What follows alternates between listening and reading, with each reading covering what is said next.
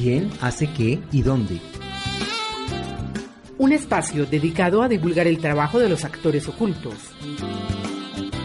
El aporte, el propósito, sus logros y motivaciones en sus propias voces. América Latina tiene el... El programa Colombia nos une Soy del departamento por de- muchas otras razones. ¿Quién hace qué y dónde?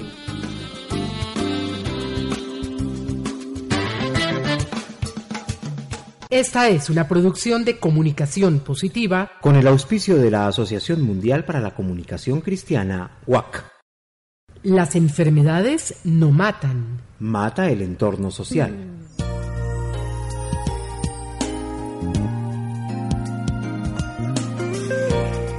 Me siento como realizado esto de servir al mundo, de tratar de ayudar al mundo es muy bacano.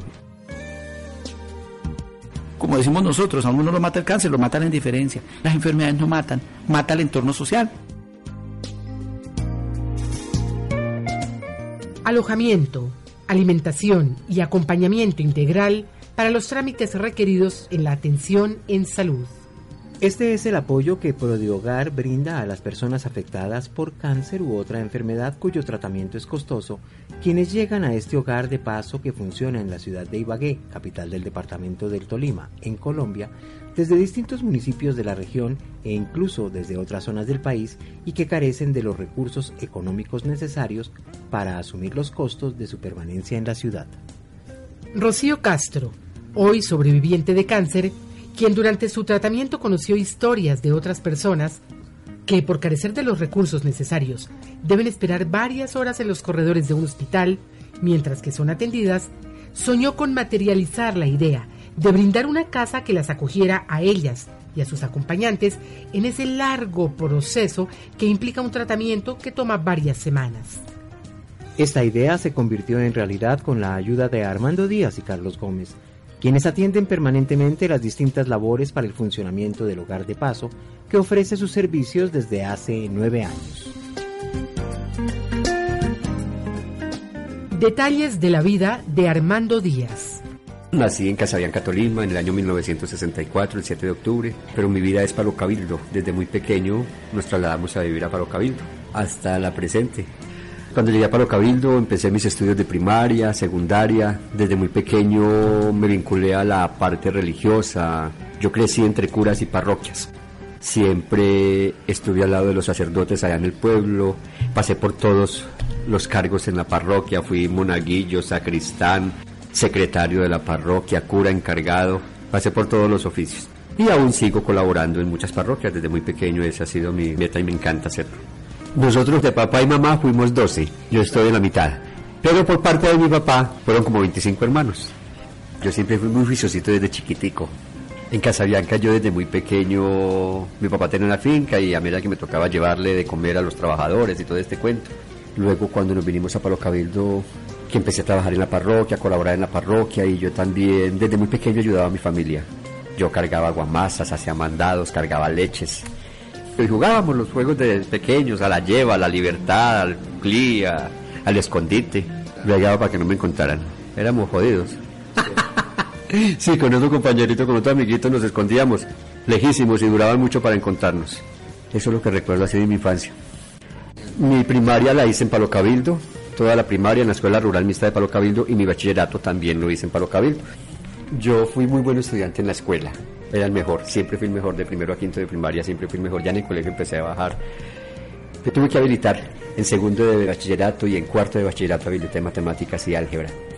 Religión me gustaba mucho. Pues porque desde pequeñito estaba como en el cuento, ¿no? Estaba como vinculado a la parroquia todo este cuento, entonces yo me gradué de bachiller en el año 1983. Yo ya estaba trabajando en la parroquia y el día que terminé los exámenes de sexto, de 11 de bachillerato, ese mismo día empecé a trabajar en una cooperativa. Terminé a las 11 de la mañana en el colegio, a las 2 de la tarde empecé a trabajar como tesorero en una cooperativa. En esa cooperativa fui tesorero, fui secretario, fui contador y fui gerente encargado.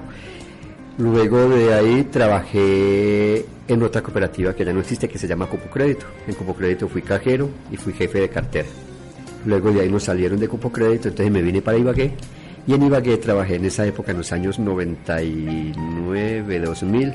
Trabajé en la Ferretería La Española, era auxiliar contable. Y en la alcaldía de Ibagué también trabajé en la parte administrativa.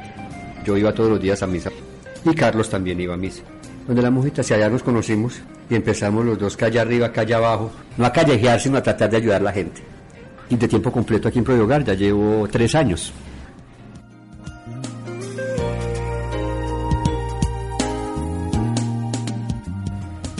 ¿Cuál es la música que le gusta escuchar a Armando?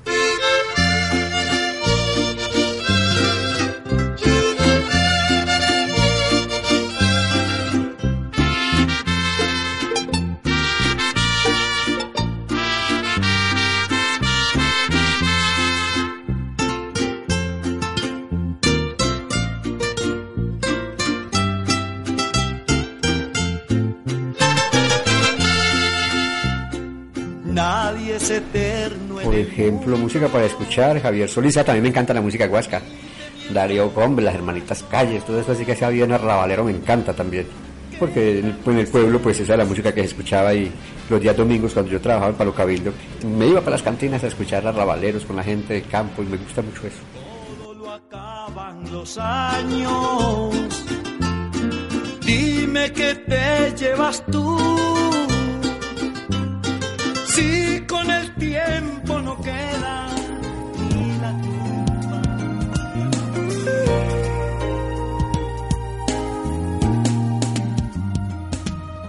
Las actividades de Armando en el tiempo libre. En el tiempo libre escucho música, me gusta pasear, me gusta la rumba, conocer gente. Me gusta como las historias, novelas.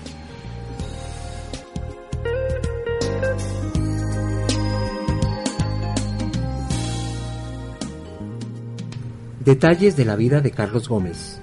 Yo nací en Pereira. Mi madre es una mujer de Río Sucio. Tengo ancestros muy paisas. Mis abuelos son de Sonsón. Y a los cuatro años me trajeron a Ibagué. Soy hijo negado de un conductor de Expreso Palmira. Mi padre de crianza, el papá de uno de mis hermanos, murió de cáncer cuando yo tenía nueve años. Y mi mamá contrajo nuevamente matrimonio y tengo unos hermanos mellizos y otra chica. Soy el mayor de cinco hermanos.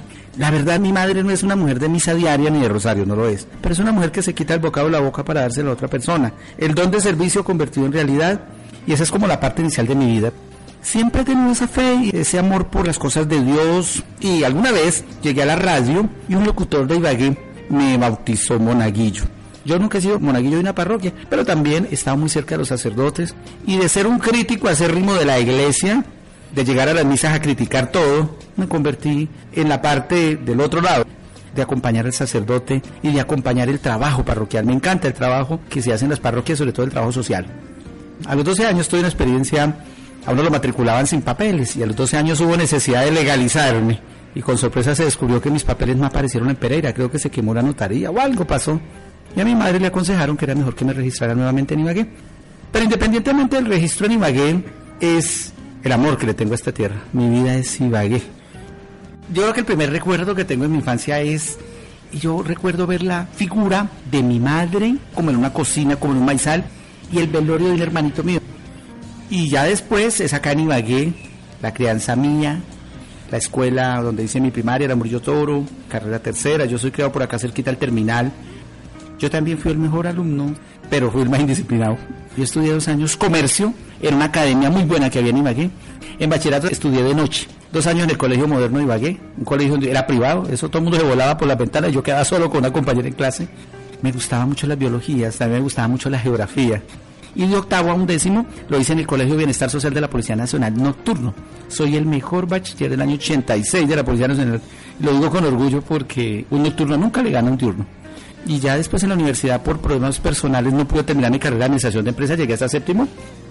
Yo empecé con un contador, yo también trabajé en la distribuidora de Purina, trabajé en una caja de compensación en Confatolima y después trabajé en una fábrica de confecciones. Trabajé con Teacher and Teacher, después fue el grupo Contabilidad, luego pasé a Pace y ya después vino la parte como de independizarme cuando empecé a trabajar, a colaborar con algunas fundaciones hasta que llegamos a este proceso que se llama Prodiogar ¿Cuál es la música que le gusta escuchar a Carlos? Alguna vez me encontré un disco a los 7 años en Tupelo de Javier Solís de 78 Revoluciones. Una señora me lo ayudó a lavar en una alberca y me lo pusieron en una grabadorita Sanyo, una radiolita. Y yo le dije a mi madre, cuando yo esté grande, yo voy a tener muchos discos. Y yo coleccionaba música. En tu pelo tengo yo el cielo, en tus brazos el calor. Del sol en tus ojos tengo luz, de luna y en tus lágrimas sabor. De mar en tu boca hay un panal.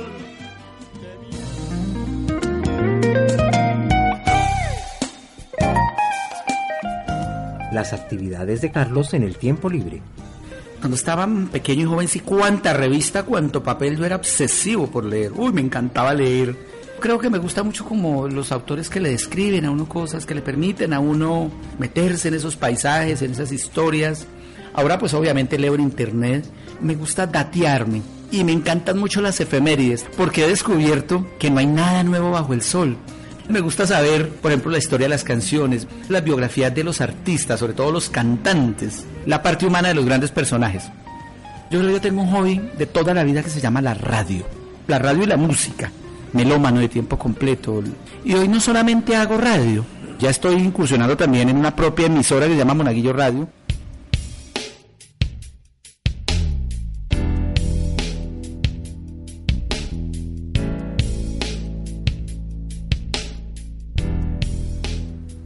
¿Cómo llegaron al trabajo social comunitario Armando y Carlos? Yo desde muy pequeño he tenido un lema, un dicho, que dice que el que no vive para servir, no sirve para vivir. Entonces yo desde muy pequeñito he estado en este cuento de tratar de ayudar a la gente, de servir y todo esto. Yo tuve la oportunidad de trabajar en el hospital de Palo Cabildo, mi pueblo.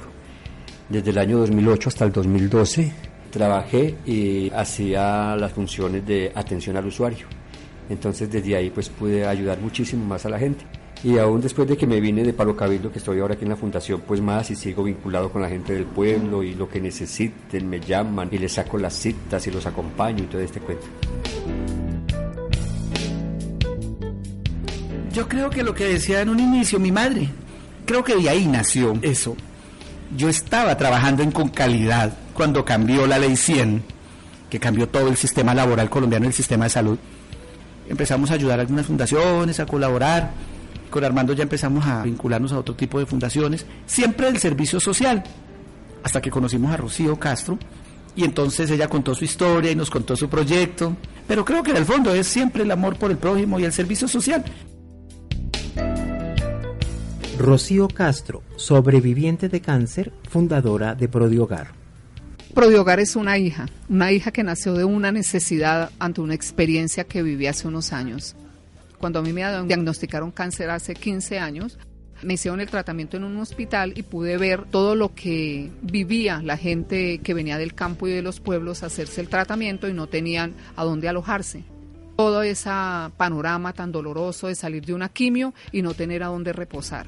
Comenzamos un día con una señora que la operaron de seno y la echaron fuera de la clínica a las 9 de la noche. Y me llama el esposo, me dice, por Dios, ¿a dónde la voy a alojar yo esta noche? Entonces nos fuimos a buscar un hotel, ahí la alojamos esa noche, le buscamos comida y yo pienso que esa fue como la semillita donde creció Prodiogar. Entonces ahí nace la idea de organizar un hogar a donde ellos tuvieran estos servicios, pero además de este servicio tuvieran calor humano y pudieran tener una familia que las apoyara durante este tratamiento. Mi cáncer me lo descubrieron en el 2000 y tenemos nueve años de estar funcionando, pero empezamos en papel a hacer el proyecto, a pasarlo a las entidades para su debida aprobación y entre todo eso se fueron unos años y cuando teníamos el ánimo arriba decíamos vamos a comenzar ya, pero no teníamos el dinero necesario, entonces guardábamos los papeles. Hasta cuando un día dijimos no, comencemos porque vimos la necesidad de una persona que vino de Fresno y que necesitaba urgentemente y comenzamos ya mm, en firme con el proyecto en una casita pequeña. Ya vinieron los, las donaciones poco a poco, fuimos ampliándonos hasta llegar a lo que conocemos ahora como Prodiogar. Yo le quiero decir al mundo y, sobre todo a mi ciudad que nos mire como una fundación que estamos ayudando, que estamos prestando un buen servicio. En especial quiero destacar muchísimo a una persona que fue la que nos puso frente el proyecto grande que fue Daniel, la persona que nos regaló la casa, la que vio la necesidad de vernos en una casa tan reducida y tan apretaditos, entonces vio la necesidad, compró la casa, la diseñó, la remodeló con todo lo necesario para que fuera cómoda y es la casa que tenemos ahora actualmente. ¿Cuál fue el motivo que impulsó a estos líderes y gestores sociales para unirse con Rocío Castro en la fundación de esta casa hogar? Vivo feliz haciéndolo, esto es como mi proyecto de vida, me siento como realizado, esto de servir al mundo, de tratar de ayudar al mundo es muy bacano, esta es mi motivación. Mi compromiso ha sido total con Prodiogar, pero de corazón, esto empieza con el corazón. Afortunadamente, en esta experiencia de Prodiogar, pues a nosotros se nos dio la oportunidad, nos dieron el respaldo de decidir. Y descubrimos que Armando, Rocío y yo tenemos muy claro por qué lo hacemos. Entonces eso nos ha ayudado muchísimo y eso me ha hecho a mí estar de tiempo completo, tanto que vivo en la fundación. Pero es poder ayudarle a una persona, sobre todo a paliar el dolor. Y ahí es cuando uno dice, ¿por qué hago esto? Pero cuando uno la tiene clara, y yo siempre he dicho, yo me podré equivocar en el hacer, pero nunca en la intención. En lo profundo del corazón, cuando yo me acuesto a dormir por las noches, le doy gracias a Dios de poderle servir a otra persona, de poder haber sido útil. Y a veces no soy yo el que hago las cosas, simplemente soy el puente, pero alguien tiene que hacerlo. Y es bueno que ese alguien sea uno y que le pueda cambiar la vida a una persona. Y siento a estas alturas del partido que este es el proyecto de mi vida. Hay otros proyectos que quedaron como en segunda instancia, porque este es el principal proyecto de mi vida en estos momentos. Fernando Flores, voluntario encargado del manejo contable de Prodiogar. Se esfuerzan las personas de Prodiogar por atender y por cumplir la expectativa de las personas que vienen sin recursos para tener una estadía agradable y para también tener un puente de acercamiento con las EPS donde se hacen los tratamientos. Yo lo califico como un servicio de alta calidad.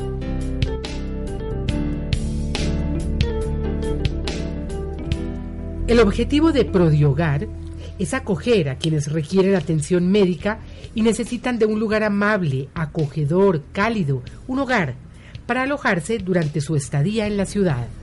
Nosotros somos un hogar de paso para enfermos de cáncer que vienen de los pueblos a hacerse sus tratamientos oncológicos en Ibagué y que no tienen dónde hospedarse.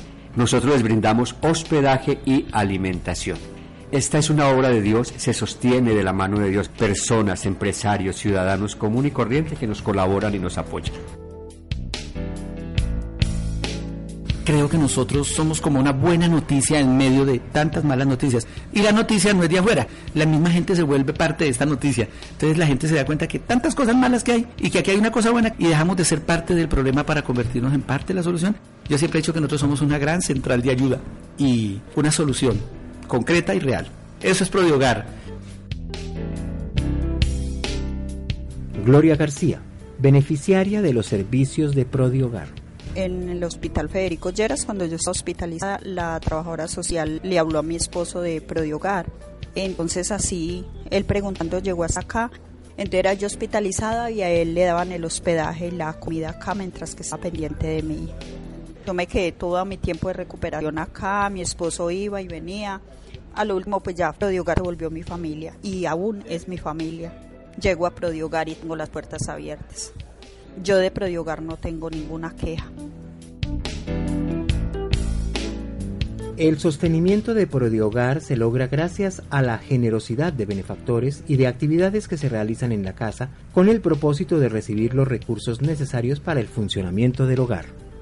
Y eso, el pago, en el caso mío personal, el pago mío es la mirada de ellos. Cada mes hacemos una actividad para recoger dinero, porque aunque la casa no la donaron y está en manos de la arquidiócesis de Ibagué, nosotros la donamos a la arquidiócesis de Ibagué, nosotros somos los comunatarios, pero hay que pagar agua, luz, teléfono. La gente nos ayuda mucho con mercado, con cosas. Tenemos muchos donantes que nos traen mercado y no sabemos cómo se llaman. Pero el dinero en efectivo no es fácil, escasea. Y los servicios públicos, eso no fallan. Entonces hacemos tamaleadas, hacemos bingos, cada mes tenemos una actividad. De hecho, Armando y yo no tenemos un sueldo fijo. Nosotros tenemos un dinero que nos ayudan como los gastos mínimos del transporte y eso. Aquí tenemos el alojamiento y la alimentación, pero un sueldo como tal no lo tenemos, ni tampoco tenemos una empleada de tiempo completo. También trabajamos con Tapitón, que eso es una forma de que nos llegue algún ingreso, un dinerito, y a cualquier hora, sábado, domingos, a cualquier hora viene un donante.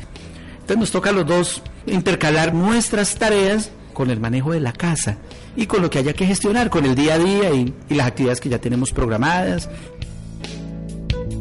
No les cobramos durante el tiempo del proceso. Les pedimos, si pueden, una ofrenda voluntaria. de mil pesitos en adelante lo que puedan. Algunos la dan, otros no la dan, pero no hay problema por eso. Antes los teníamos aquí toda la semana, pero ahora hemos optado por tenerlos de lunes a viernes. Pero el fin de que ellos el viernes por la tarde, como sábado y domingo, no tienen procesos de quimio, ni de radio, ni nada en los hospitales, en los centros médicos. Entonces la idea es que les sirva como terapia y que se vayan para sus pueblos, para sus fincas a visitar a su familia. Alejandro Espín, presidente de la Junta Administradora Local, líder comunitario. Es un excelente trabajo, un trabajo social, son trabajos sin ánimo de lucro, donde se sostiene la providencia de Dios, las almas caritativas que vienen aquí a este hogar a aportar desde una libra roja hasta puede ser una silla. En estos años de gestión social, ¿cuál es el recuerdo más fuerte que tienen de su trabajo? Todos los pacientes que han pasado por acá y que ya han fallecido, ha sido muy duro. Ellos se convirtieron en nuestra familia. Nosotros vivimos acá, cuando ellos vienen a sus procesos, ellos son nuestros hermanos, nuestros papás, nuestros amigos. Todas las personas que han pasado por acá, que han fallecido, ha sido muy duro, muy berraco.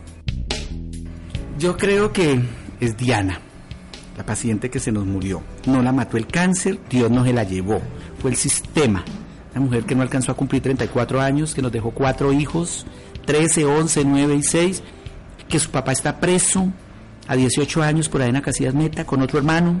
Un drama, y esa experiencia de haber visto cómo le negaron hasta la morfina, pensamos poner una demanda al Estado, porque en el caso de ella hubo negligencia. Eso yo lo asumo en una frase que dice Martín Valverde en una canción que se llama No se han ido del todo. No se han ido del todo si al recordarlos nos hacen luchar. Porque era una mujer guerrera, porque era una mujer del campo. Entonces la vivencia con todos los pacientes nos dejan, todos nos dejan una lección y todos nos dejan recuerdos pero en el caso de Diana es por los niños. Y sobre todo porque a mí me tocó irme un domingo y llevarle los niños para que ella los despidiera, les diera la bendición. Y esos recuerdos no se le olvidan a uno, eso queda en lo profundo del corazón y eso es lo que hace que uno todos los días haga esto con más amor, porque esos recuerdos a mí, por ejemplo, me revitalizan y me llenan el alma. Hemos descubierto tanto la miseria humana como la grandeza humana. Aquí uno vive y conoce y experimenta lo que dice en la Biblia, lo bueno y lo malo de los hombres. Aquí lo vivimos todos los días. No se han ido del todo. Si algo bueno han dejado al pasar, aunque hoy ya no estén más.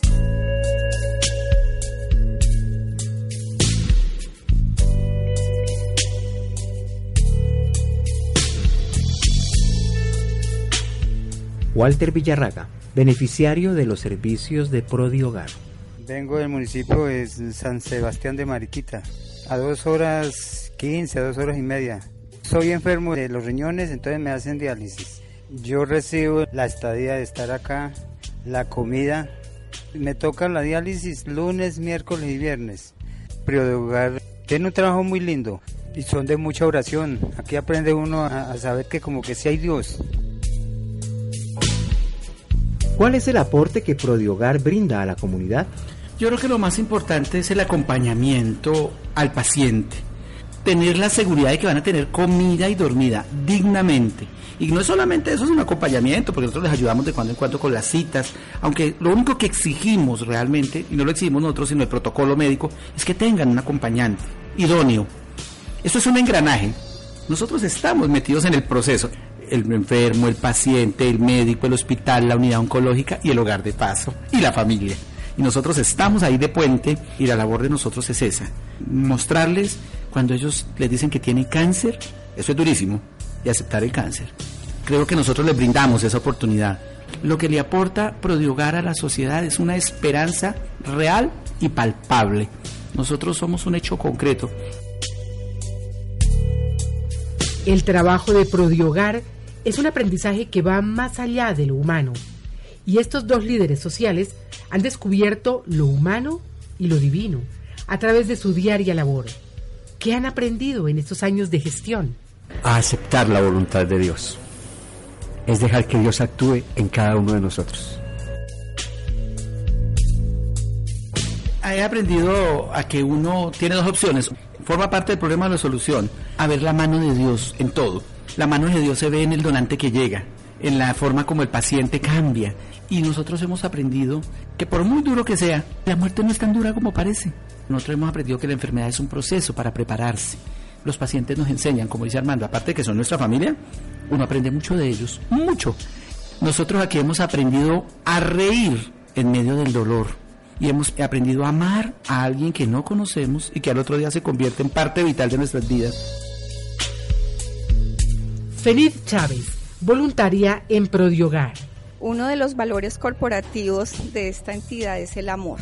Si lo miramos desde otro punto de vista en cuanto a valores, la responsabilidad con que se maneja esta institución, el compromiso, es un trabajo arduo, es un trabajo de todos los días, pero lo mueve el amor realmente por estas personas que vienen y que es una necesidad sentida en nuestro departamento. Y qué bueno que haya una entidad, una institución que tiene no solamente el corazón, sino las puertas abiertas para recibir a las personas que lo necesiten. ¿Cuál es el mensaje que Armando Díaz y Carlos Gómez comparten a la comunidad en general para dar continuidad al trabajo social solidario y ayudar a quienes lo requieren? A todas las personas que nos escuchan en este momento quiero invitarlos para que vengan y conozcan esta maravillosa obra de Dios, que nos ayuden a servir, a cargar esta cruz, porque juntos damos más que amor. Todos venimos, como dice Armando, a servir. Yo los invito a que se sienten y pregúntense a qué vinieron a este mundo. ¿Cómo lo va a recordar la humanidad? Piénselo. Hay gente que no ha encontrado el sentido de su vida. Cuando uno encuentra el sentido de su vida, es feliz. Armando, Rocío y yo tenemos muy claro cómo lo hacemos y por qué debemos hacerlo. Nosotros somos conscientes de que algún día lo vamos a morir y nosotros lo único que queremos es que cuando nosotros muramos este proyecto no muera con nosotros. Esa es la razón de hacer de todas esas actividades. Nosotros no podemos evitar que se mueran, pero al menos que la batalla la damos, la damos, que no se nos muera así tan impunemente. Esta es una producción de comunicación positiva con el auspicio de la Asociación Mundial para la Comunicación Cristiana, WAC. ¿Quién hace qué y dónde? Un espacio dedicado a divulgar el trabajo de los actores ocultos. El aporte, el propósito, sus logros y motivaciones en sus propias voces. América Latina tiene el... El programa Colombia nos une Soy del departamento por muchas otras razones. ¿Quién hace qué y dónde?